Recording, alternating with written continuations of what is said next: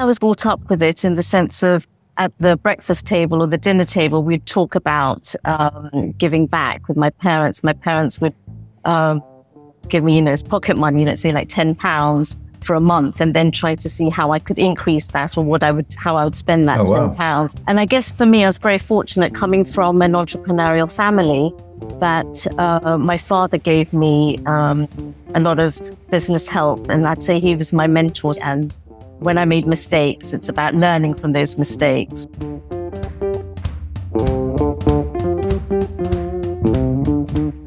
Welcome to Push to Be More with me, your host, Matt Edmondson. This is a show that talks about the stuff that makes life work. And to help us do just that, I'm chatting with my very special guest, Vaishali Shah.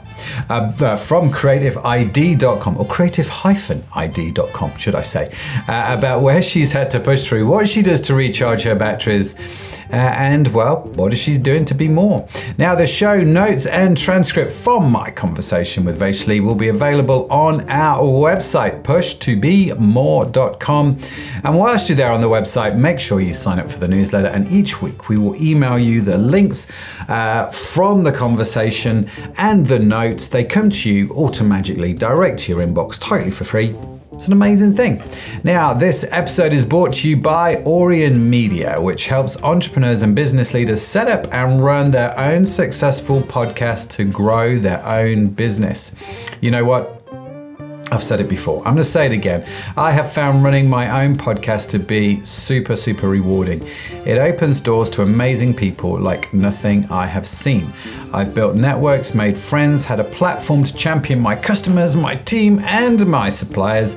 And I think just about any entrepreneur or business leader should have a podcast because it's had such a huge impact on my own business. Now, of course, this sounds fab in theory, but in reality, you've got the whole problem of setup, distribution, getting the tech right, getting the right podcast strategy. I mean, the list goes on. Bottom line, I love to talk to people, as you can probably tell. Uh, but all of that other stuff I'm not necessarily a fan of, so the team at Aurion Media takes it all off my plate. I do what I'm good at, and they brilliantly take care of the rest. So if you're wondering if podcasting is a good marketing strategy for your business, do connect with them at aurionmedia.com. That's A U R I O N media.com. And we will, of course, link to them on the podcast website as well. Now, our next guest, Vaishali, is an award winning entrepreneur, not just an, any old entrepreneur, no, no, an award winning one who has been running two successful businesses for over 20 years. As the founder of Creative ID, a brand and marketing consultancy, uh, well, she also has a luxury uh, card brand as well, because, you know, why would you not, right? Uh, she has helped businesses all over the world connect with their ideal clients and create pers- purposeful aspirational content. She is also a dedicated supporter of sustainability, diversity, and charity work. She donates 10% of her profits to charitable causes, which we're going to get into in the conversation. Oh, yes. Now, as an industry expert, Vaishali has been featured in global wedding publications, blogs, and media, uh, and her work at an Anacos has been creating sophisticated wedding and event stationery for celebrations rich in personality and culture. I just love that phrase rich in personality and culture for 17 years. When she's not busy changing the world, uh, and running two successful businesses, uh, she enjoys relaxing in a spa. And why would you not, right? Exploring the newest art exhibitions in the city and traveling to beautiful places. I just love it, love it, love it, love it. So let's get into it. Vaishali, welcome to the show. Great that you're here. Thank you so much for joining me. How are we doing today? We're doing very well. Thank you very much for uh, inviting me. Oh no, no worries. Now I butchered the name of your card business. What was the what is the name of your card business? Ananya cards. Ananya. I don't know what I said, but it wasn't an Ananya. So my apologies for that. Uh, but it's been going for 17 years, and you've been doing Creative ID for 20 years. So 23 um, years, yeah. Yeah. Oh, jeez. If you add all of those together, it comes to 40 years. I just, I just want to put that. let's not work out my age, please. let's not do the math. yeah, let's not do the. No, no, no. That's fair play. I'm the same way. I'm I'm celebrating a big milestone birthday in a few weeks' time, and I'm, I'm Oh, I just don't know how near I want to go to that. Anyway, as I said in the introduction, let's start there, right? You, one of the things that I know about you is obviously you're a super generous person, and you use your businesses to give to charity. So, tell me what brought that on. What motivates you to keep doing that? Okay, so for me, what's important is making a difference. And um, that's something that I was brought up with um, from my uh, grandfather, my grandparents, to my parents, and now uh, myself. Um, it's about giving back, helping those that are in need, whether that's through financial donations, whether that's, for example, through my branding business, doing branding and marketing on a pro bono basis. It's really trying to help those that are less fortunate um, to, to, to, you know, to, to excel. So, for example, it could be people in, in, in India or Africa that need um, some help, but it could also be the future, stu- um, the future leaders, leaders of the future. So, kind of helping students uh, kind of understand about business and kind of sharing my business knowledge, my business skills to kind of help them come up with business ideas and kind of have that business um, thinking. So this idea to make a difference and to give back is that something that I mean you you mentioned your grandfather. It's always amazing when people reference their grandparents. You know when this sort of thing has been modelled down the generation. I just find it's awesome. Um, is that something? I mean, outside of your your grandfather, that was that you sort of drew on when you were starting up your business? Did you find people that mentored you that were generous to you, that kind of helped you um, sort of kickstart what you're doing now? So because I was kind of brought up with it in the sense of at the breakfast table or the dinner table, we'd talk about um, giving back with my parents. My parents would um, give me, you know, as pocket money, let's say like ten pounds for a month, and then try to see how I could increase that or what I would, how I would spend that Oh, wow. ten pounds. So even from a, from a young age, and I guess for me, I was very fortunate coming from an entrepreneurial family that uh, my father gave me um, a lot of business help, and I'd say he was my mentor. So in fact, I come from a family business background, and last year we celebrated 100 years. So Oh, there's wow. a lot of yeah. So that so we had our centenary last year. So I'm very grateful and fortunate that uh, my father inspired me and and helped me. And when I made mistakes, it's about learning from those mistakes. So um, yeah, I learned a lot uh, from him. So I wanted wow. to kind of pass that knowledge and pass um, that help on to others. Well, congratulations on the centenary. I mean, that's uh, that's not something you hear most people talk about these days. Um, it's more like congratulations on getting through the first five years, let alone the first hundred. Um, so I'm I'm fascinated that um, that you had these conversations around the dinner table about here's your ten pound pocket money. What what can you do to sort of to to increase that to grow that? What sort of things would you do as a kid with that money? So, for example, we did um, kind of like bake sales. So we'd use the ten pounds, make um, cupcakes. Not that I was a great cook, but make cupcakes, and then sell- I'm still not a great cook. And then um, try to you know sell sell those, and obviously then we ma- we'd make uh, more than ten pounds. So then that money would uh, would go to charity. Yeah. Oh, fantastic. It's funny, isn't it, how these things um, can be instilled in us as kids, uh, and how the how that actually just carries on through the rest of your life when it is. And so, I was talking to Emma Bianco. She's also on the podcast, and um, talking about how when our kids were younger, we wouldn't actually pay them pocket money, uh, but they would have the opportunity to earn money in, in whatever way or whatever guise. And one of the things I love that we did with our kids was when they were younger, um, if they had a business idea and I thought the business idea was half reasonable, to be fair, even if I didn't think it was half reasonable, if they just had a business idea that I thought could have at least a, a minuscule chance of working, then I, I said to them I would invest in it. And so um, my eldest son now, who's at university, when he was, I'm guessing, about eight, nine years old, he came to me and said, Dad, I've got an idea for a business. I said, What's that, son? He said, I'm going to get some chickens and I'm going to sell the eggs. mainly to mum, but I'm going to sell the eggs. And I was like, awesome. So I bought some chickens. I built, built a chicken coop. And for years, the kids were using, they were just selling eggs from these chickens that we had in our back garden, which was great, you know. And you kind of, you learn this sort of value, don't you, as you go along, the ability, the ability to hustle and to, to make cupcakes, even though you're not a great cook, right?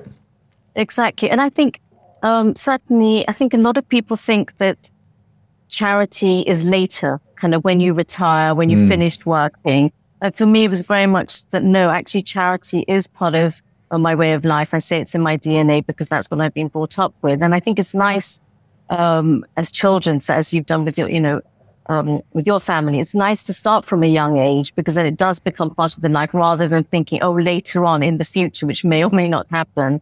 So yeah. I think it's nice to kind of start young. Yeah, totally. That's really cool. Oh, well done to your grandfather uh, for passing that down. Much. That's that's brilliant. So you've been in business uh, twenty years, uh, twenty three years um, now, and you're obviously going to face some challenges, both personal and in business, um, along the route. Basically, what are some of the the key challenges that you you have faced? Okay, so one um, from a personal um, perspective was uh, my parents got divorced uh, when I was uh, 14, which, as it is in the Indian culture, is is very rare. I think it was the first Indian family that I know of wow. that um, parents got um, um, divorced. And I was living on a small island called Jersey in the Channel Islands, and mm-hmm. I moved to Paris to move to France um, with my mother. With, with Very my different mother, to Jersey. Jer- Jersey's too small, so um, yeah. moved to to Paris. So that was a, a, personal challenge because obviously the emotions were there, change in lifestyle, change in um, country, language, everything. Starting a new school from scratch. So I'd say that was a kind of personal personal challenge. Um, and it's it's funny because I've just done the same thing um, I've uh, set up uh, a base in Dubai. So I'm actually um, speaking to you from Dubai today. And um, I set up a base a year ago. And again, it's starting from scratch, uh, mm. making friends from zero, making business contacts from zero. So I'm kind of doing it again, but uh, that's uh, that is that is the challenge to to you know to leave your home and uh, make a home some, somewhere else in a different mm. city. That's pretty big, though. When you're, I mean, my parents got divorced, but I think it was a bit more common, you know, in in sort of our culture, I suppose. But from, like you say, from from an Indian culture, I don't know of many people actually that that get divorced. So, what was that like? Is for you? I mean, so yes, your parents have got divorced. Yes, you're moving, but also there's the the cultural aspect of this, which I'd never really thought through before for me. But I, I'm kind of curious. Did that have an impact for you? It did. I mean, to be honest, I didn't talk to to anyone. I didn't even use, you know, the D word of divorce. Um, I kind of kind of brushed it aside. I knew people knew that my parents were divorced, but I never kind of actually um, had conversations um, with my friends about it. Um, I'm very grateful that my parents are like best friends, um, and they worked really hard to kind of mm. keep um, keep that friendship. So even you know even today they're excellent friends. So very grateful for that. But of course, it was it was very difficult. Was it uh, culturally and just as a, as a young child because I was not expecting it at all. For me, it just came right. totally out of the blue. So again, that kind of knocked knocked me, but I had to kind of pick pick myself up. And learn a lot of French by the sound of things. Yes, exactly, exactly. Which is a good skill to have. Yeah, I bet it is. I bet it is. I mean, I've I've been on Jersey a fair few times over the oh, years. Okay. I, I know the island very well. Had a business base there. Um, I've still we still have very good friends there. Still go over at least once, probably twice a year. And oh, um, nice. Oh, it's lovely. I love Jersey, but I get what you mean when you say it's too small. Uh, and so you go to Paris, which is well, it's not small, is it? Paris, really. Uh, and in, in, Jersey, you have uh, all the road names are in French, but that's about it. Whereas in Paris, everything is going to be in French. Um, but I kind of get the impression that both places are just really expensive. So maybe that was the maybe that was a crossover. But how do you think these sort of experiences shaped who you are today? You know, what have you sort of learned from them? They they they definitely have. Um, it's made me kind of more resilient. It's I'm an I'm an introvert, so it's really kind of pushed me out of um, my comfort zone. Um, but I think as um, an entrepreneur, it's important to be comfortable being uncomfortable. And um, I love that. Yeah. I think it's, you know, to push yourself out, out of your comfort zone, looking for new opportunities. I think, as we've seen in the last few years, nothing is guaranteed.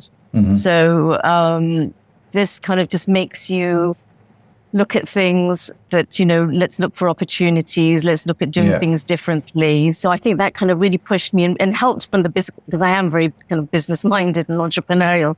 So I think that um, did help me, but I'd say it's something important for, for all entrepreneurs, I think, um, to kind of um, not always be comfortable and just kind of look for new opportunities. This forced, forced it on me.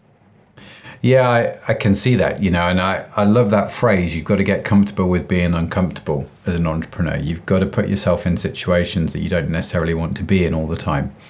Um, and I can see how you how actually moving to Paris is, is going to give you the confidence that actually you can do something different and that you can you can make it through, right?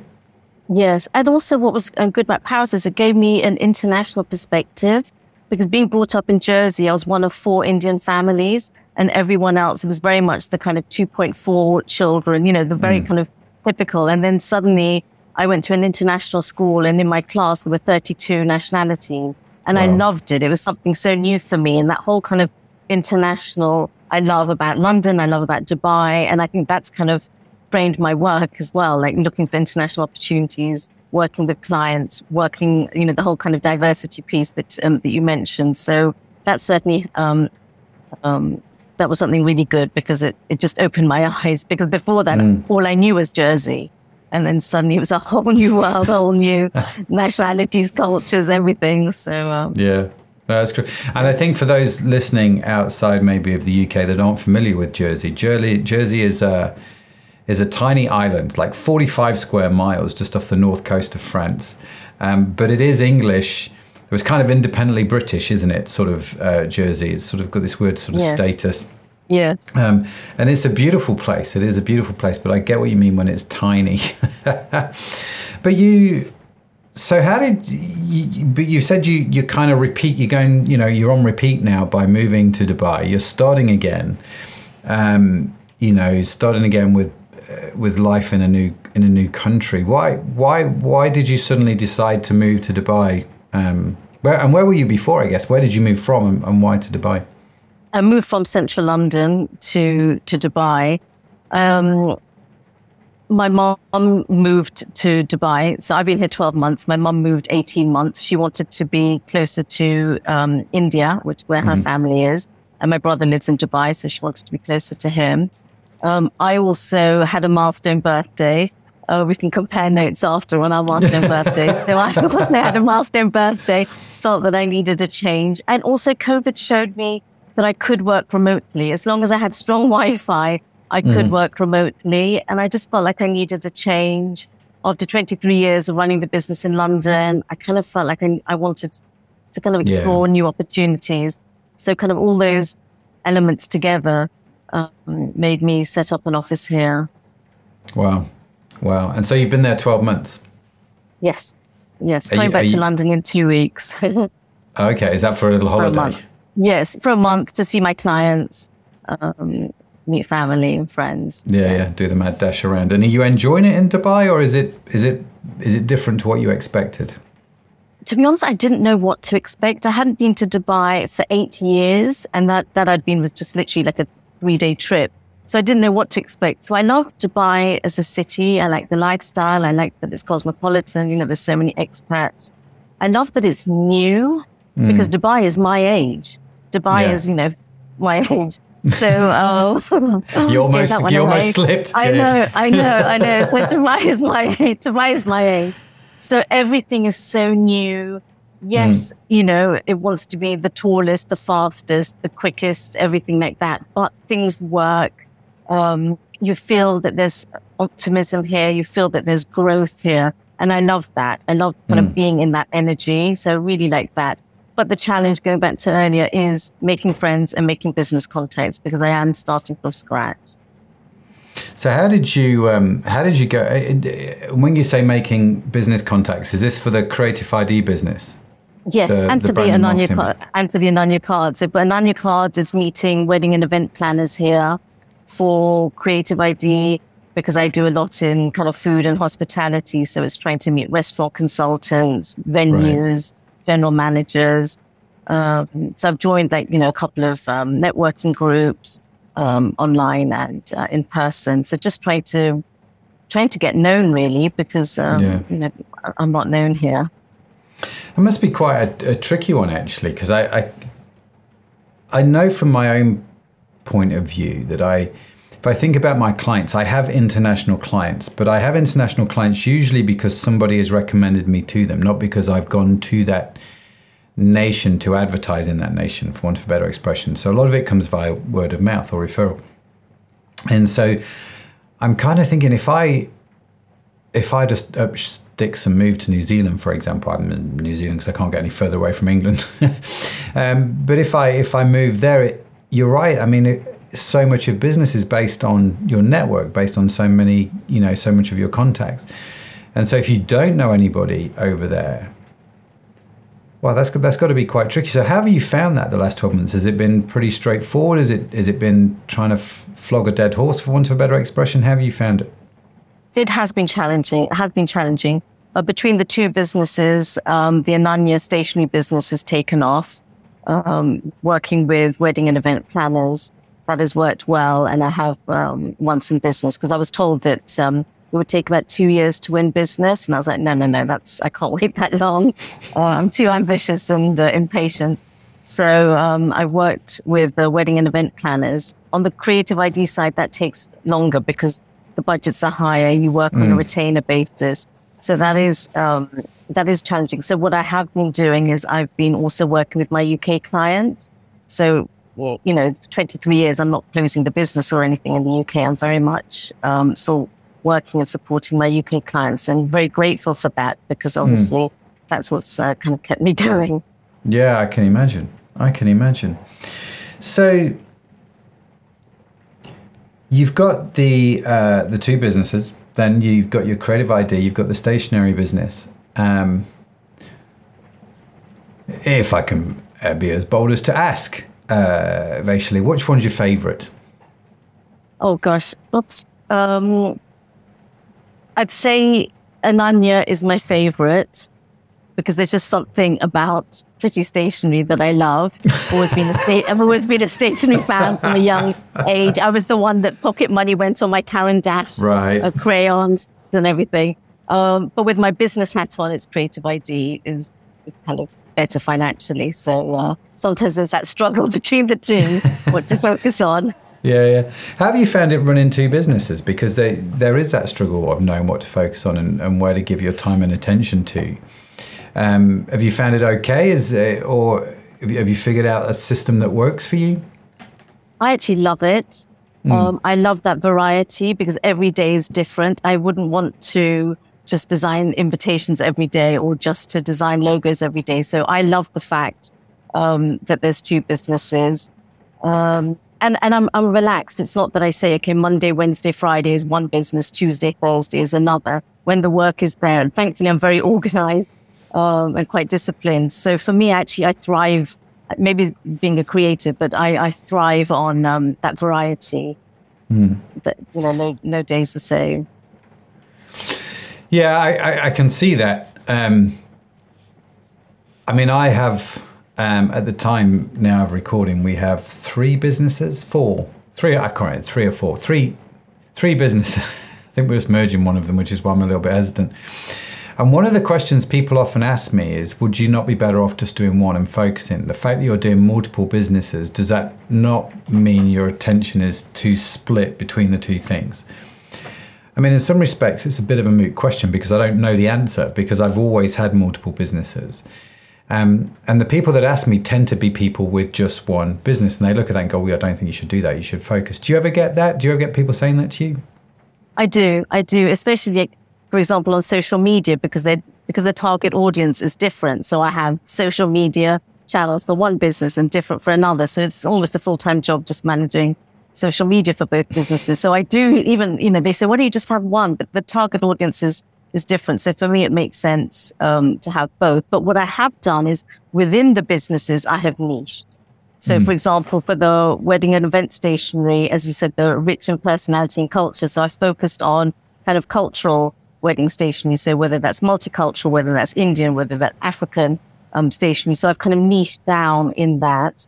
And right. similarly for creative ID, I've, I've got a strong kind of focus on food, hospitality and lifestyle.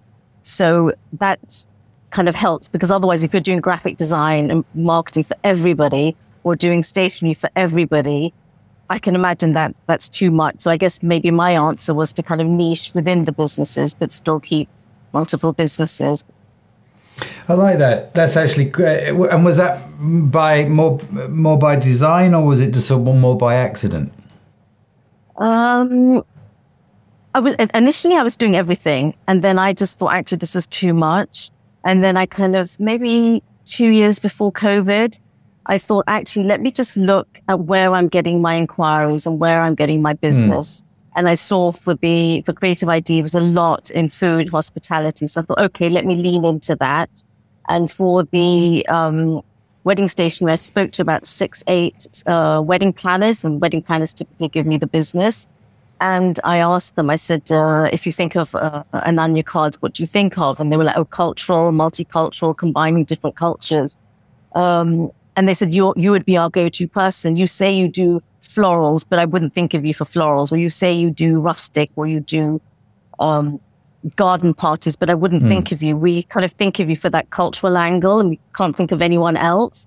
So I thought, well, I've got to listen to, to that. And I kind of looked at the inquiries and I thought, okay, and I, I like that. So, um, let me kind of focus on that, which then actually helps when you do your social media as well, because you lean into the cultural rather than having one picture of a barn wedding, one picture of a summer something, and then you know a bar mitzvah or something. You know, it's it's easier mm. just to to focus. So I found niching actually um, has helped me.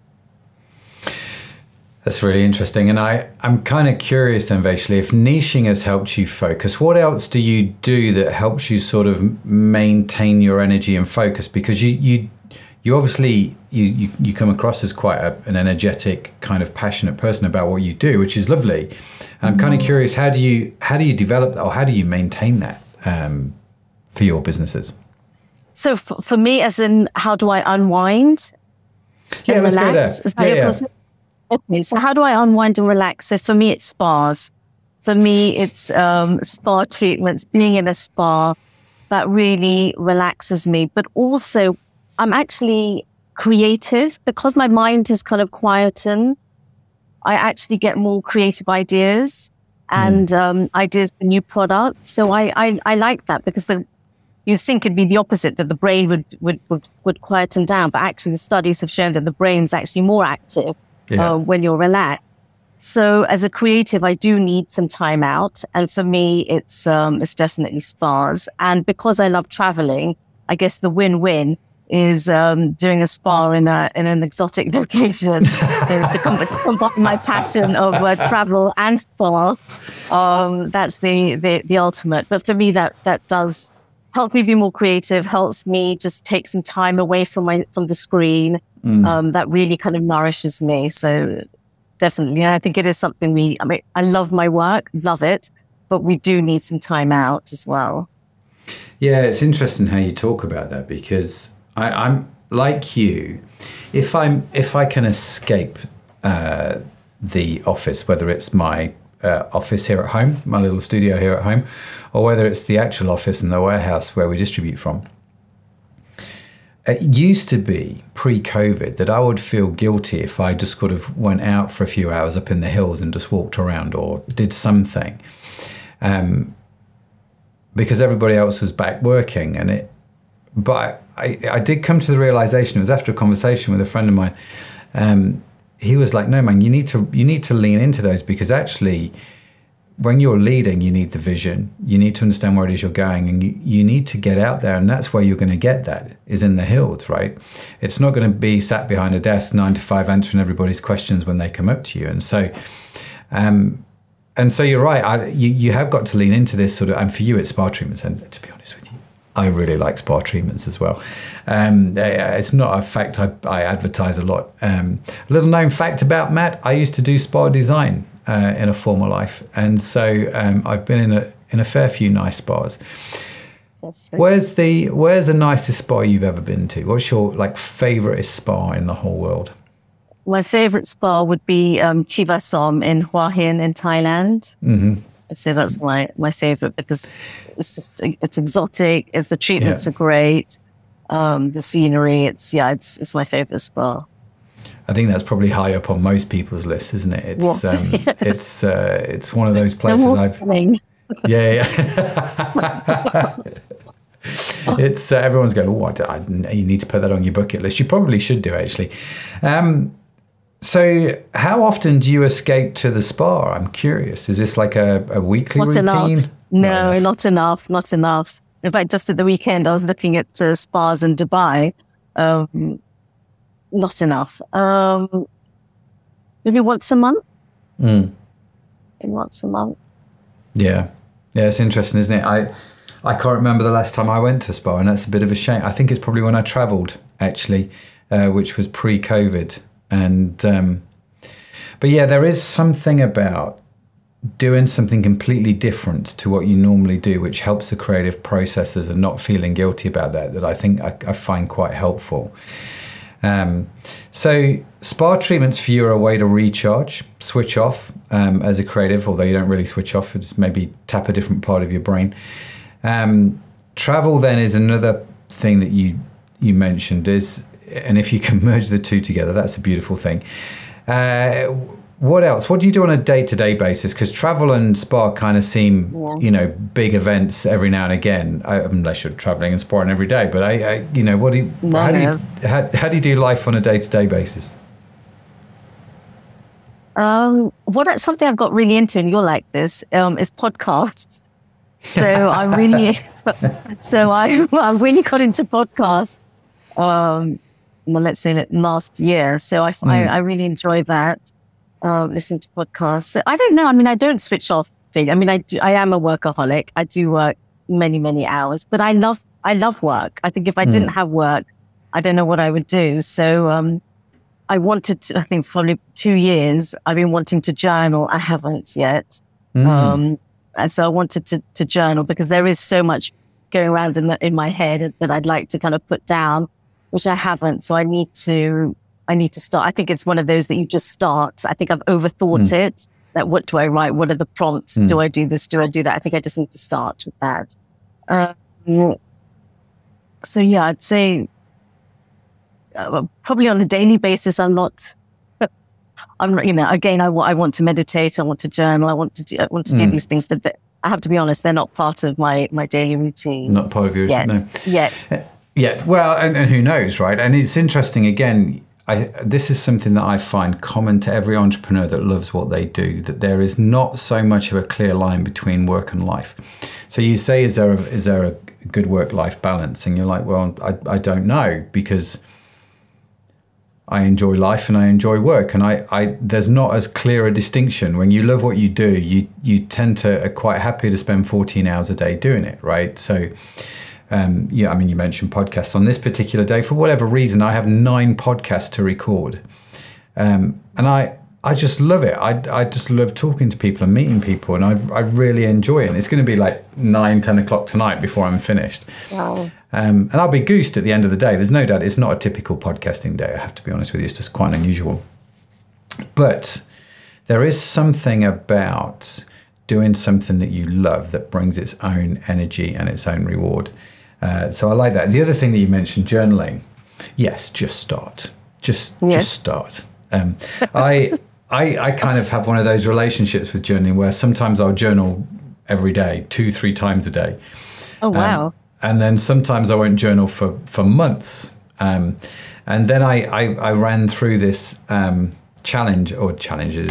I ran through this thing in my head. Which what what do I do? Do I journal on paper or should I just journal into an app? Because then you know I can search the app and it's there and I can read it. Whereas if I journal on paper, it's I can't read it ten minutes after I've written it. You know that kind of thing. Uh, and I like you, I, I I was definitely overthinking everything. And so now I'm like, I'm just going to journal when I feel like it. Sometimes that'll be on an app. There's a great app called Day One, uh, if you want a good Oh, top okay. app tip for journaling. Oh, great. Thank you. Um, day One works. And then sometimes I just write down stuff on paper. And that, I'm fine either way, you know, and I, I've stopped prescribing it. And then, um, but it is just great just to be able to get stuff from your head out on a piece of paper and just write it down. There's something quite magical about that. So, uh, yeah. so, if Thailand has got the best spa in the world, where's the best place you visited uh, on your travels? So, um, so a place that's magical for me is uh, Rajasthan in India. Mm-hmm. So that's um, kind of North India, and um, the hotels are kind of converted palaces, which I, Wow. you know, which, you know, which are lovely. And but the, for me, the magical experience was um, on a camel, which I was really scared to do. Um, but on a camel in the desert in Jaisalmer, which is in Rajasthan, and that was just a- as the sun was setting. I mean, Oh, that wow. was just was just magical. So that was just, yeah, I love I love that. So there's something. I guess because I'm interested in culture, I'm interested in patterns, I'm interested in colors, scent, the senses, all of that. So Rajasthan really was a kind of explosion I imagine, of all these yeah. senses coming together. So I love that. Yeah, I would say for me, uh, listening to you talk uh, with the camels, we were in uh, Cairo in Egypt a few years ago when the kids were younger. Um, and they did the camel ride thing and we did the pyramids thing, which was great. But the, the magical moment for me was when we were on the Nile. We'd rented a boat. There was three families and we all knew each other very well, all very good friends. One family lived in, they still do live in Cairo.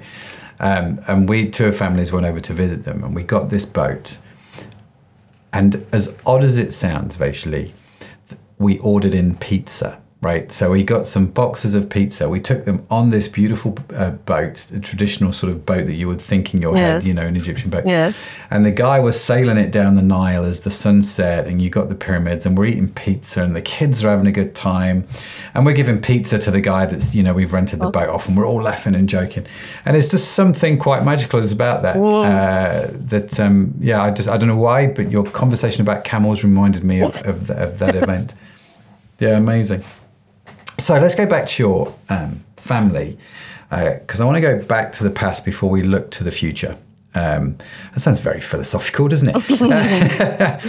so you've come from a family that's built over 100 hospitals, schools and orphanages. Um, you talked about sitting around the dinner table um, uh, with your parents and you talked about making a difference in everything that you do.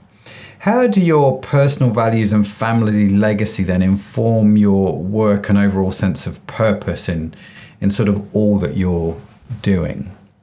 So yeah, so I so kind of that making that difference is is like my mantra, and I try to include that in everything I do. So whether it's um, supporting my my friends, my team, clients, you know, delivering the best that I can for them, it's really trying to to su- to support them, give back, make make them have the best experience working with me, having the best experience as as, as a friend, as friendship um, that's something really important. It's also about championing small businesses. I love to do that, whether it's using my platforms to share about what other businesses are doing that I'm inspired by.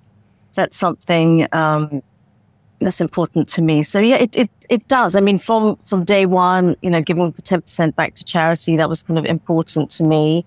Um, doing design work pro bono, however busy I am, but if I can use my skills to help a charity because they're fundraising and they need they need a you know a logo, they need some promotional materials. You know, I'm very happy to to do that. I talked at my old school in Jersey, which was so scary, like 700 students, which you can imagine as an introvert, but sharing my my entrepreneurial journey.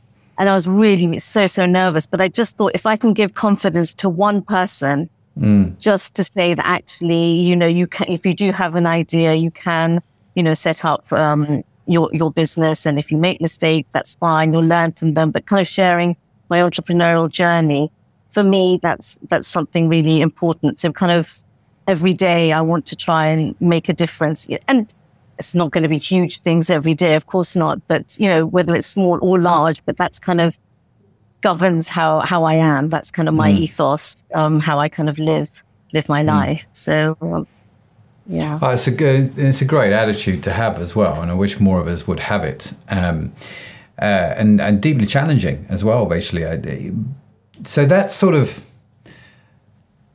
that's your legacy, I suppose, isn't it, from your, your parents? So how, where, what's, where's that going to take you? Do you think in the next three to five years? What does that look like for you? So what I'd love to do, and I've got the name, but I haven't done it yet. Um, and conversation. So I want to ideally create a kind of community for like-minded entrepreneurs, business owners, um, where we can kind of talk about charity. So if somebody's working with a charity or supporting a charity, we can come together. They can share why they're working with that charity, what drew them to to that charity, and just kind of have that um, conversations mm. and build a kind of community for like-minded people. Because I know people ask me like, "Oh, how do you choose a charity? If you're supporting a charity, how do you choose?" them because you know there's so many charities out there and like how you know what's your thought process so it's kind of sharing my knowledge, but also learning from, mm. from others. So creating that kind of community. Uh, I would love to, I would love to do that because for me, that kind of creating that positive impact, that legacy is, is important. So I'd love to kind of facilitate that, uh, and kind of get, get some people together. But I haven't done it yet, but it's definitely, um, as I said, I've got the name, but I need to, uh, kind of, uh, um, get that set up. And have you got the logo for it? No, but I know somebody who could design it. Every good business starts with a great logo, doesn't it? That's um, exactly. that's quite funny. Right, we've now got to that time of the show, basically. Some people dreading this moment. A lot of people are excited by now. it, and I and I'm just yeah, yeah, grab your water. So this is the uh, the question box. Uh, if you're listening to the show, this is where I have a, in my hand a box of questions, about 100 questions. We're going to randomly flick through the questions. When Vaishali says stop, that'll be the question I read out. So here we go. Are you ready? Stop. Okay. So today's question. Uh, I'm just going to write your name on the card so I, I remember who who's done it. There we go. So today's question, drum roll. I really should get some music effects going on. Definitely, uh, definitely. Are you good at taking criticism? Ooh. That's a great question. Well, it's a fantastic question. I think it depends who from. sure. I think it depends who from. I think it's from if, if it's from uh, certain people, probably not. Um, yeah, I think if it's constructive, what I call constructive criticism, if it's about um, let's say, for example, me here being in Dubai and somebody's going to say, oh, actually, basically, the way you've gone about it is totally wrong. In mm. Dubai, you need to do it this way and not this way. Then I would be grateful for that because uh, that would that would help me. Um, I guess the answer is yes and no. Mm. If it's if if I feel if it's constructive, then yes. If I feel it's just someone being mean, then probably not. Probably not really. No, it's interesting, isn't it? Because as you were as you were talking then uh, about the person giving you constructive criticism, I'm like, where does the line? Where's the line between criticism and advice? Do you know what I mean? Exactly. It's, it's a really interesting one, isn't it? Where what's the line between those two things? Um, and I think. I think you're right. I think sometimes advice is one of those things that we we do well with depending on who gives it and at what time. Like my wife she's a beautiful my wife is the most amazing person on the planet. Love the bones off her. But there are definitely some times when she should not give me advice. Uh, and um, you know I, it, there are definitely times when i'm open for, for advice from my wife. More times i'm hopefully open to it than i'm than i'm not. So yeah it's an interesting one. Do i take criticism well? I, I don't probably think i do uh, if i'm honest with you um, I like you. I think it would depend on what the outcome of that criticism was meant to be. Like if it was trying to help me, is that advice? I don't know. But if it was trying to help me, I think I'd be more open to it. If it was just someone just having a go, I tend just to not listen, if I'm honest with you, uh, and just well, dismiss out of hand that person. But that's just maybe that's just me. Maybe it's no, never. I don't know. Because also sometimes if you want the advice, great. But I've also had people where I haven't actually asked for the advice and they just of don't want to stay. And you're like, okay, I didn't actually ask for the advice. They so then I kind of think anyway. like, yes, exactly. Yeah, no. Well, great question. Yeah, yeah, fair enough. I suppose uh, I, in another show, maybe we should think about um, who's our worst critic, and I would dare say it's probably ourselves. Yes. Uh, but that's a bit too deep for this podcast. so, basically, as you know, this show is sponsored by Aurion Media, which specializes in helping good folks like yourself set up and run their own podcast, try and Conversation. Uh, so, imagine, right, that um, your own podcast is up and running, whatever the name may be, whatever the logo may look like. Out of all of the people who have impacted your life, who would be a guest on your show and why? Great question. So for me, it would have to be my grandfather mm-hmm. because um, sadly he passed away before I was born. And it's his legacy that I'm trying to continue because it's under his name that the hospitals, schools, orphanages, medical colleges, that they've all been built under his name because he started um, the foundations of all the um, charitable work. So for me, it, w- it would definitely be him. I'd love to you know, talk to him about what, uh, you know, what his views were, what mm. got him, why he wanted to make a difference, because I know his values, it seems, you know, are shared by, by myself, you know, that there's a lot of um, common values. So I'd love to kind of find out more and also just to kind of tell him, um, without getting too emotional, but just to tell him that the effect of what he's done so many years ago, it's still having such a positive effect. And that is, mm. you know, mm. that's legacy and the, the kind of ripple effect. So, um, I'd love to kind of have him uh, on my podcast. That's amazing. How would your, um, grandfather, if, if your grandfather was around, around now, how do you think he would feel about the, the continuation of it all? I think he'd be really proud because it's, mm. you know, I'm third generation. So I think he would, I'd like to think he, he'd be, he'd be really proud. Mm. because mm. we're all busy. We're all, you know, got a million things to do, but it's part of the way of life. And if it means I have to stay up till two o'clock in the morning, but I, but because I've made a commitment to do something for a charity to help them, then I, then I will do that. So I'd like to think, um, he'd be proud. That's amazing. That's fantastic. Listen, Vaishali, thank you so much for coming on the show. Uh, I have so many more questions, but you know, as is always the case with the podcast, time is always against me. If people want to reach out to you, if they want to connect with you, see your site, see what you do, what's the best way to do that? Perfect. So on LinkedIn, um, you can find me at Vaishali Shah FCIM. So those are my um, fellow um, Chartered Institute of Marketing.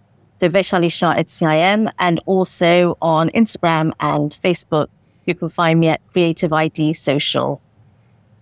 Fantastic. Creative ID Social and Vaishali Shah. What was it? It's FCIM. FCIM, which is basically Fellow of the Chartered Institute of Marketing. Very posh. Very, very posh. Like it, like it. Uh, we will, of course, add those links into the show notes, uh, which you can see hopefully on whatever podcast app you're listening to this on. If you go to the notes section or if you're watching on YouTube, they'll be in the description below. And of course, they will be available on our website along with a transcript at pushtobemore.com.